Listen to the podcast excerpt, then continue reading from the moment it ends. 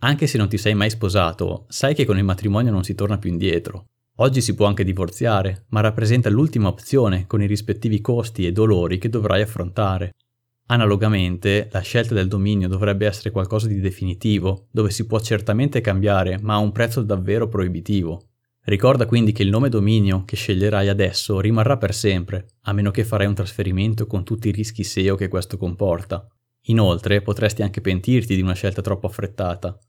Fino a oggi ho sempre evitato di cambiare il dominio. Per esigenze di branding ho dovuto farlo una sola volta in passato ed effettivamente è stata dura. Nel mio caso ho perso subito il 30% in termini di traffico, ma ho letto anche di aziende che hanno dovuto affrontare perdite perfino dell'80%.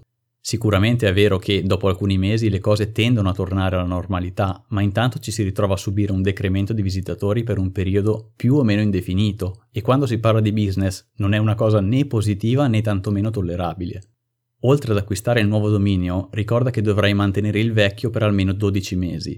Tutta la procedura si basa sul concetto di Redirect 301 per reindirizzare tutte le pagine del vecchio dominio verso le nuove pagine del nuovo dominio, con una corrispondenza possibilmente di 1 a 1, in modo che il motore di ricerca riesca a riconoscere i vecchi contenuti già indicizzati e rimpiazzarli con quelli nuovi.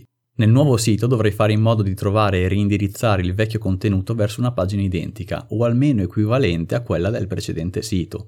Dopo aver spostato i contenuti sul nuovo sito, ricordati di verificare la proprietà del nuovo dominio nella Search Console e di usare lo strumento cambio di indirizzo. In questo modo, secondo Matt Katz di Google, il motore di ricerca dovrebbe mantenere, almeno in linea teorica, la medesima autorità e le stesse posizioni del passato, ma le tempistiche variano principalmente in base al numero di pagine indicizzate e a molti altri fattori. Insomma, dopo questa panoramica avrai capito che cambiare dominio è un'operazione certamente fattibile ed esistono varie guide per farlo, ma personalmente credo che sia da considerarsi come l'ultima spiaggia, perché il rischio di perdere traffico e posizioni è davvero troppo alto.